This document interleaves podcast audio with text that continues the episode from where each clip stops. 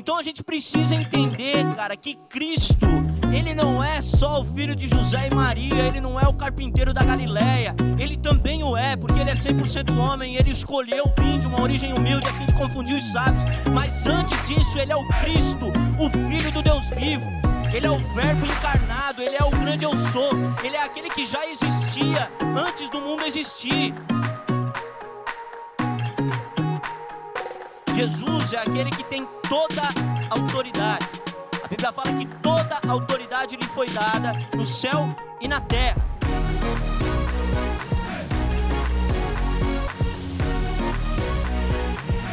Então Jesus é essa pessoa que veio e, e apagou completamente a estrutura da religiosidade judaica.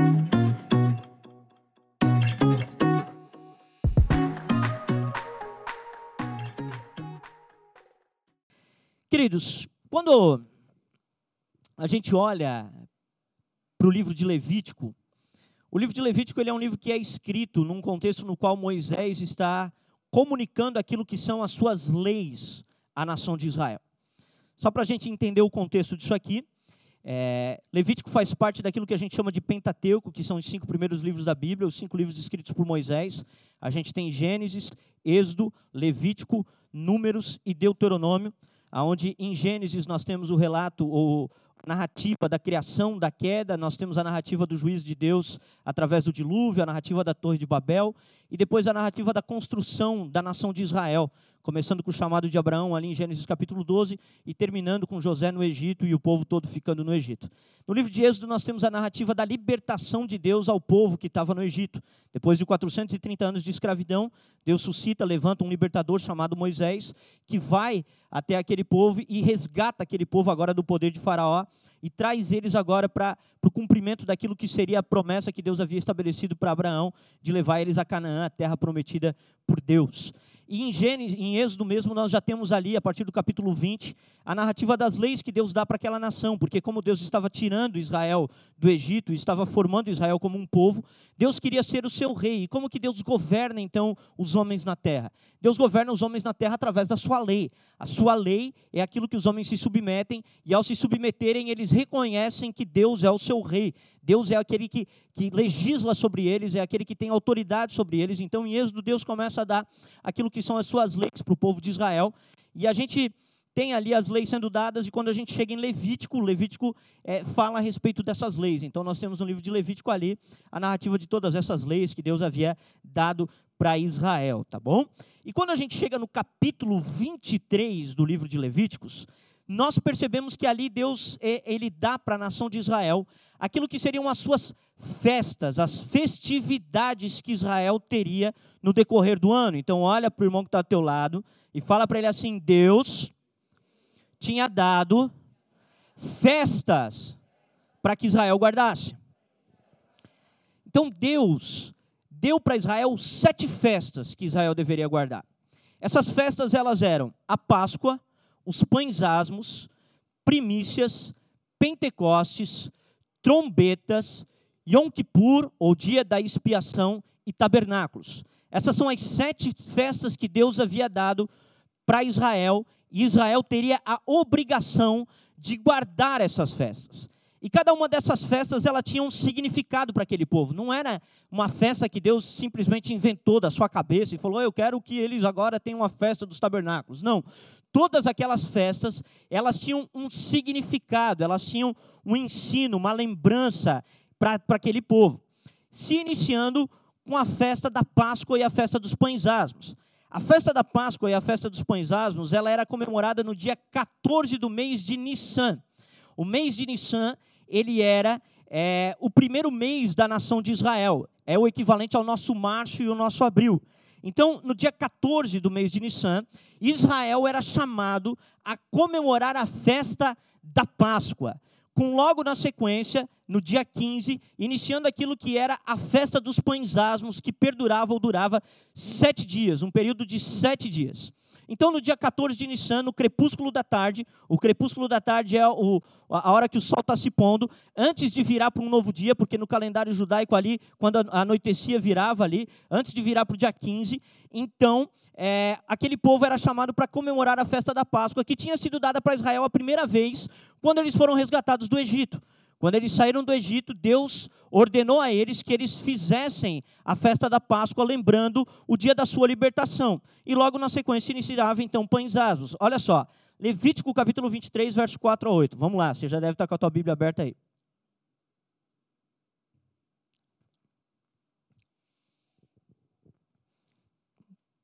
São estas as festas fixas do Senhor, as santas convocações que proclamareis no seu tempo determinado. No primeiro mês, aos 14 do mês, no crepúsculo da tarde, é a Páscoa do Senhor, e aos 15 dias deste mês é a festa dos pães asmos do Senhor. Sete dias comereis pães asmos. No primeiro dia tereis santa convocação, nenhuma obra servil fareis, mas sete dias ofereis oferta queimada ao Senhor, e ao sétimo dia haverá uma santa convocação, nenhuma obra servil fareis. Então aqui nós temos a narrativa da ordenança de Deus em relação à Páscoa. A Páscoa, então, era comemorada com a morte de um, de um animal, de um cordeiro ali, de um carneiro. E eles, então, deveriam comer aquele animal, todos reunidos, todos juntos, vestidos com os lombos cingidos, com uma sandália no pé, para se lembrar do dia que Deus os tirou do Egito e eles tiveram que sair correndo. E logo depois da Páscoa começava essa festa dos pães asmos, que era um período de sete dias onde a nação de Israel não podia comer pão com fermento. Eles tinham que tirar todo o fermento do pão e eles comiam durante sete dias, então, esses pães sem fermentos. Então ela ia do dia 15 ao dia 21. Então essa era a primeira festa que Israel tinha. E essa festa visava lembrar o povo de Israel a sua libertação do Egito e visava lembrar aquele povo que a partir do momento que eles são libertos por Deus, eles têm uma responsabilidade de andar na lei de Deus. O fermento simboliza o pecado. Então eles agora, a partir desse momento que foram libertos, eles deveriam se libertar do fermento, eles deveriam abandonar o pecado e começar a servir a Deus. A segunda festa, então, que havia era a festa das primícias. Nessa festa, Israel comemorava, essa festa Israel comemorava ao segundo dia da festa dos pães asmos. Gente, é bastante informação, mas com o tempo vocês vão. Daqui a pouco vai fazer tudo sentido. Aí vocês vão olhar e vão dizer, cara, Deus é demais mesmo. É? Então, ao segundo dia da festa dos pães asmos, Israel comemorava aquilo que era a festa das primícias. Nessa festa, Israel tinha que trazer para Deus aquilo que era a primícia de suas colheitas. Então, nesse período, eles traziam para Deus a primeira parte da colheita da cevada, que era o primeiro cereal a ser colhido por eles. Então, eles colhiam a cevada, nesse dia, traziam a primícia da cevada a Deus, e ali eles se alegravam, porque Deus estava começando a lhes dar uma colheita. Então, esse, era o, o símbolo, o significado da festa das primícias. Eles, eles estavam comemorando, se alegrando, porque Deus estava dando para eles as primeiras colheitas, que era a colheita da cevada. A outra festa que havia, que vinha na sequência depois dessa, era a festa que nós chamamos de festa de Pentecostes, ou festa das semanas, ou festa das colheitas. Esses três nomes eram atribuídos para a mesma festa: Pentecostes, colheita e semanas. Quando que a festa de Pentecostes deveria ocorrer? ela deveria ocorrer 49 dias após o início da festa dos pães asmos. Então eles contavam sete semanas da festa dos pães asmos, e depois de 49 dias, então, no 50 dia após a Páscoa, eles comemoravam a festa do Pentecostes. O que, que eles comemoravam na festa do Pentecostes? Na festa dos Pentecostes, do Pentecostes, eles se alegravam em Deus, porque agora estava vindo a colheita do trigo. Então, nesse momento, se iniciava aquilo que era a colheita do trigo. Em primícias havia a colheita da cevada. E agora eles começavam a colheita do trigo. E então eles traziam agora aquele trigo ao Senhor, consagravam as primícias do trigo ao Senhor, e eles comemoravam essa festa. Quer ver? Abre comigo aí do verso 9 até o verso 22. A gente vai ter primícias e Pentecostes sendo narrado aí. Vou vir aqui atrás que é mais fácil para mim ler. Levítico 23, do 15 ao 22. Ah, tá certo, do 9. É isso mesmo. Pô, não dá para dar uma erradinha aqui, né, cara? O cara erra aqui, os caras os cara já, pá. Tá, tá. Não, tá certo, Mário, só estou brincando. Vamos lá. Do verso 9 ao 14. Disse mais o Senhor a Moisés: Fala aos filhos de Israel e diz-lhes: Quando entrares na terra que vos dou, e cegardes da sua messe, então trareis um molho das primícias da vossa messe ao sacerdote. Este moverá o molho. Isso era uma oferta movida. O que, era uma oferta movida?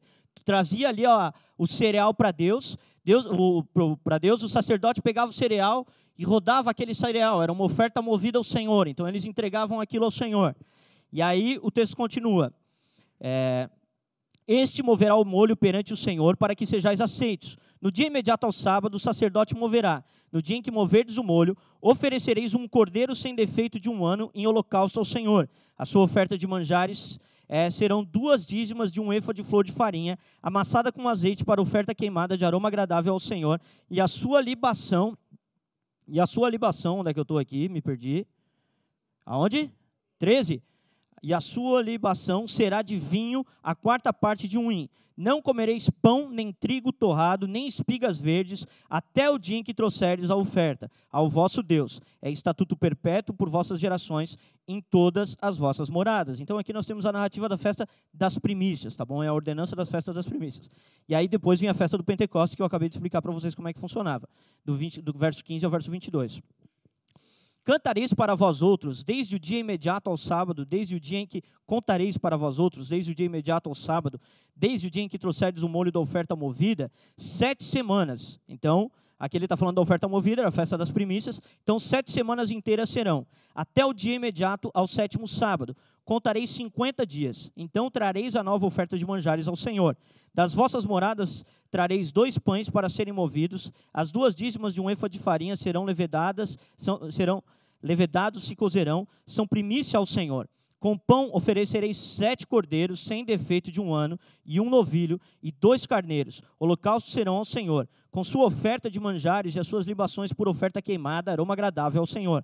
Também oferecereis um bode para oferta pelo pecado, e dois cordeiros de um ano para oferta pacífica. Então o sacerdote os moverá, oferta movida de novo, com o pão das primícias por oferta movida perante o Senhor, com os dois cordeiros santos serão ao Senhor, para uso do sacerdote. No mesmo dia se proclamará que tereis santa convocação. Nenhuma obra servil fareis, é estatuto perpétuo em todas as vossas moradas pelas vossas gerações.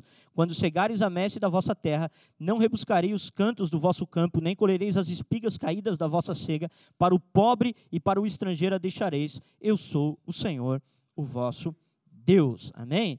Então aqui nós temos a ordenança da festa do Pentecostes. Então, de maneira resumida, Pentecostes acontecia 49 dias após o início da festa é, dos pães asmos e 50 dias após a Páscoa. Então isso ia parar lá pelo mês 3 da nação de Israel. Primeiro era o mês 1, 14 de Nissan, mês 1.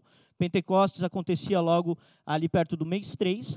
E após isso, então, tu tinha um grande período sem festas. Tu tinha desde o mês 3 até o, o sétimo mês. E quando chegava no sétimo mês, então você tinha aquilo que era chamado de festa das trombetas. Olha para o irmão que está do teu lado e fala, festa das trombetas. Amém? Então, olha só. Levítico 23, de 23 a 25. Disse mais o Senhor a Moisés: Fala aos filhos de Israel, dizendo: no mês sétimo, ao primeiro do mês, tereis descanso solene, memorial, com sonido de trombeta, santa convocação. Nenhuma obra serviu fareis, mas trareis oferta queimada ao Senhor. Então, isso ocorria no primeiro dia do mês sete. Amém? Mais ou menos quatro meses sem festas, desde ali de um pedaço do mês 3 até o mês 7 sem festas. Quando chegava no dia 1 do mês 7, festa das trombetas, onde era tocar a trombeta, o povo se reunia e começava o preparo para uma festa que ocorria no dia 10 do mês 7, que era a festa da expiação, era o dia da expiação, o dia mais importante para a nação de Israel, conhecido também como Yom Kippur. Nesse dia, então, o sumo sacerdote entrava no santo lugar, ou no santíssimo lugar, aspergia o sangue no santíssimo lugar, pedindo perdão pelos pecados do povo, e os pecados do povo eram perdoados. Isso ocorria no dia 10 do mês 7, amém? Então, Levítico 23, de 26 a 32. Vamos lá. Levítico 23, do 26 ao 32. Disse mais o Senhor a Moisés: Mas aos dez deste mês sétimo, será o dia da expiação. Tereis santa convocação e afligireis a vossa alma, trareis oferta queimada ao Senhor. Nesse mesmo dia nenhuma obra fareis, porque é o dia da expiação, para fazer expiação por vós perante o Senhor vosso Deus. Porque toda alma que nesse dia não se afligir será eliminada do seu povo. Quem nesse dia fizer alguma obra, é, a esse eu destruirei do meio do seu povo. Nenhuma obra fareis, é estatuto perpétuo pelas vossas gerações em todas as vossas moradas. Sábado de descanso solene vos será, então afligireis a vossa alma, aos, ao nove desse, do, do mês, de uma tarde até a, outra tarde, celebrareis o vosso sábado, amém? Então eles começavam o jejum, começavam a afligir a alma no dia 9, e no dia 10 eles tinham aquilo que era o dia da expiação e a festa do Yom Kippur. E após a festa do Yom Kippur, após o dia da expiação, nós tínhamos no dia 15 do mesmo mês, do mês 7, aquilo que é chamado de Festa dos Tabernáculos. Essa festa era uma festa na qual é, o povo de Israel comemorava para se lembrar que Deus fez com que eles habitassem em tenda quando ele tirou aquele povo do Egito. Olha só, Levítico 23, de 39 a 43.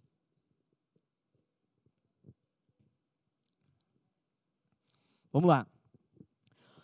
Porém, aos 15 dias do mês sétimo, quando tiverdes recolhido os produtos da terra, só uma coisa, isso aqui também era uma festa que simbolizava o final da colheita, tá? Então, depois que eles colheram tudo, eles começavam a colher ali no Pentecostes. Na verdade, no Pentecostes começava a colher o trigo, na primícia eles começavam, começavam a colher a, a cevada, e eles iam colhendo até o dia 15 do mês 7. Então eles começavam ali no mês no mês 1, no mês 3, eles iam colhendo até o dia 15 do mês 7, quando acabavam as colheitas. E quando acabavam as colheitas, então, eles agora comemoravam a festa dos tabernáculos, como está dizendo aqui, né? É, porém, aos 15 dias do mês 7, quando tiverdes recolhido os produtos da terra, celebrareis a festa do Senhor. Então, eles estavam comemorando por toda a colheita que eles já haviam tido. Então, na primeira festa, que era primícias, eles estavam comemorando a colheita que estava chegando. Na outra festa, que era Pentecostes, eles comemoravam a colheita que estava chegando. E agora, no mês 7, dia 15, eles comemoravam a colheita que eles já tinham tido, né? E aí o texto fala: No primeiro dia tomareis para vós outros de árvores formosas, ramos de palmeiras, ramos de árvores frondosas, salgueiros de ribeiras, e por sete dias vos alegrareis perante o Senhor vosso Deus. Celebrareis esta como festa do Senhor por sete dias, cada ano. É estatuto perpétuo pelas vossas gerações no mês sétimo, a celebrareis. Sete dias habitareis em tenda de ramos, todos os naturais de Israel habitarão em tendas, para que saibam as vossas gerações que eu fiz habitar os filhos de Israel em tendas, quando os tirei da terra do Egito. Amém? E essa então era a última festa de Israel. E agora você deve estar olhando para mim e falando assim: e o Queco, o que, que isso tudo tem a ver comigo? E na verdade tem tudo a ver com a gente. Tem tudo a ver com o povo da nova aliança, essas festas. Abre comigo Hebreus capítulo 10, do verso, verso 1.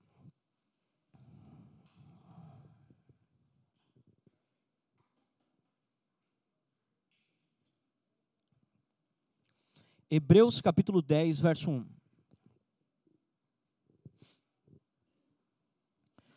Ora, visto que a lei tem sombra dos bens vindouros, não a imagem real das coisas, nunca jamais pode tornar perfeitos os ofertantes com os mesmos sacrifícios que ano após ano perpetuamente eles oferecem. Então vamos lá, deixa eu explicar isso aqui. O autor de Hebreus aqui, que nós não sabemos quem é, ele está dizendo que a lei, a lei que Deus deu para Moisés, a lei de Israel no Antigo Testamento, essa lei, ela era uma sombra de bens. Vocês não, não ali? Vindouros. Vamos lá, a, a, resposta é vindouros, tá? Então ela era uma sombra de leis. De, de leis não, de. É, de leis não, né? De bens. Meu Deus, agora eu fiquei todo confuso, né? Então ela era uma sombra de bens vindouros. A lei do Antigo Testamento era uma sombra de algo que viria no futuro. Por que, que ela era uma sombra? Porque a lei, ela veio antes de Cristo. E ela fez, ela, ela, chegou antes de Jesus, do mesmo modo que uma sombra chega antes que, próprio, que o próprio objeto da sombra. Então, digamos que eu tivesse uma luz aqui atrás de mim, e eu estivesse andando em direção a Júlia, a minha sombra chegaria antes na Júlia, e depois eu chegaria. Então, primeiro Deus deu a lei, e a lei tinha o intuito de revelar Jesus, não de maneira plena, de maneira onde ainda era uma sombra, não se podia ver perfeitamente o objeto, mas tu via que tinha algo chegando, tu via que tinha algo que estava se direcionando para lá. Quando Jesus chega, Jesus é a plenitude. Jesus é a revelação perfeita. Então a sombra agora não tem mais valor, mas Jesus dá significado àquilo que era a sombra. Jesus dá sentido àquilo que era a sombra. Olha o que fala Romanos 10, 4.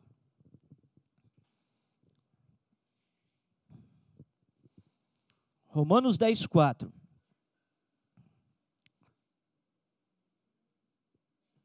Olha isso aqui. Porque o fim da lei é Cristo para a justiça de todo aquele que crê. A lei é a lei do Antigo Testamento. O fim da lei é Cristo. O fim em que sentido? Acabou a lei? Não é que acabou a lei, a gente ainda está debaixo das leis do Senhor. Agora, as leis, ela tinha um fim. Qual era o fim? Era trazer Jesus, era apontar Jesus. A lei, ela tinha um propósito, um norte. Para que, que tinha a lei? Para que as pessoas vissem o Messias para preparar as pessoas para a chegada do Cordeiro de Deus que tira o pecado do mundo. Então a Bíblia ela vai dizer em Gálatas 3:24, não precisa abrir, fala assim: "De maneira que a lei nos serviu de aio para nos conduzir a Cristo". O que que é um aio, Sarinha? Não sabe? O que que é um aio, Solan? Não. Aio. Isso. O aio é um pedagogo. O aio é um pedagogo, é alguém que ensina. Então, o aio, ele era aquele que ensinava. A, a, a lei, ela era um pedagogo para conduzir as pessoas para Cristo. A partir do momento que Cristo chega, você já não tem mais necessidade da sombra, você já não tem mais necessidade do aio, porque está ali a plenitude, está ali a revelação total. Então ele era um pedagogo para conduzir, ele queria conduzir as pessoas até Jesus. Então todas as leis do Antigo Testamento, elas tinham esse objetivo de apontar para Cristo de apontar para aquilo que Jesus faria no futuro. Então, as festas que nós acabamos de, de, acabamos de ler, elas eram todas proféticas, gente. Todas essas festas, elas eram uma profecia da parte de Deus. E é algo extraordinário, gente, extraordinário, é, é simplesmente maravilhoso. Eu, para mim, isso aqui prova a veracidade da Bíblia. Porque isso aqui foi escrito há uns 3.500 anos, gente. Moisés libertou o povo em torno de 3.500, de 1.500 anos antes de Jesus. Alguns falam 1.300, alguns falam 1.500. Então isso aqui é uma coisa de muito tempo atrás. Só que tudo isso aqui apontava para algo que aconteceria mais de 1.500 anos depois, e algo que ainda não aconteceu, que acontecerá ainda no futuro, mais de 3.500 anos depois. Então, todas essas festas, elas eram uma profecia que Deus havia dado. E quando ele deu essas festas, essas festas tinham o intuito de revelar aquilo que o Cristo faria, aquilo que o Cordeiro faria. Por que, que hoje nós não comemoramos mais essas festas? Porque o fim da lei é Cristo. Cristo agora é o cumprimento perfeito de todas essas festas.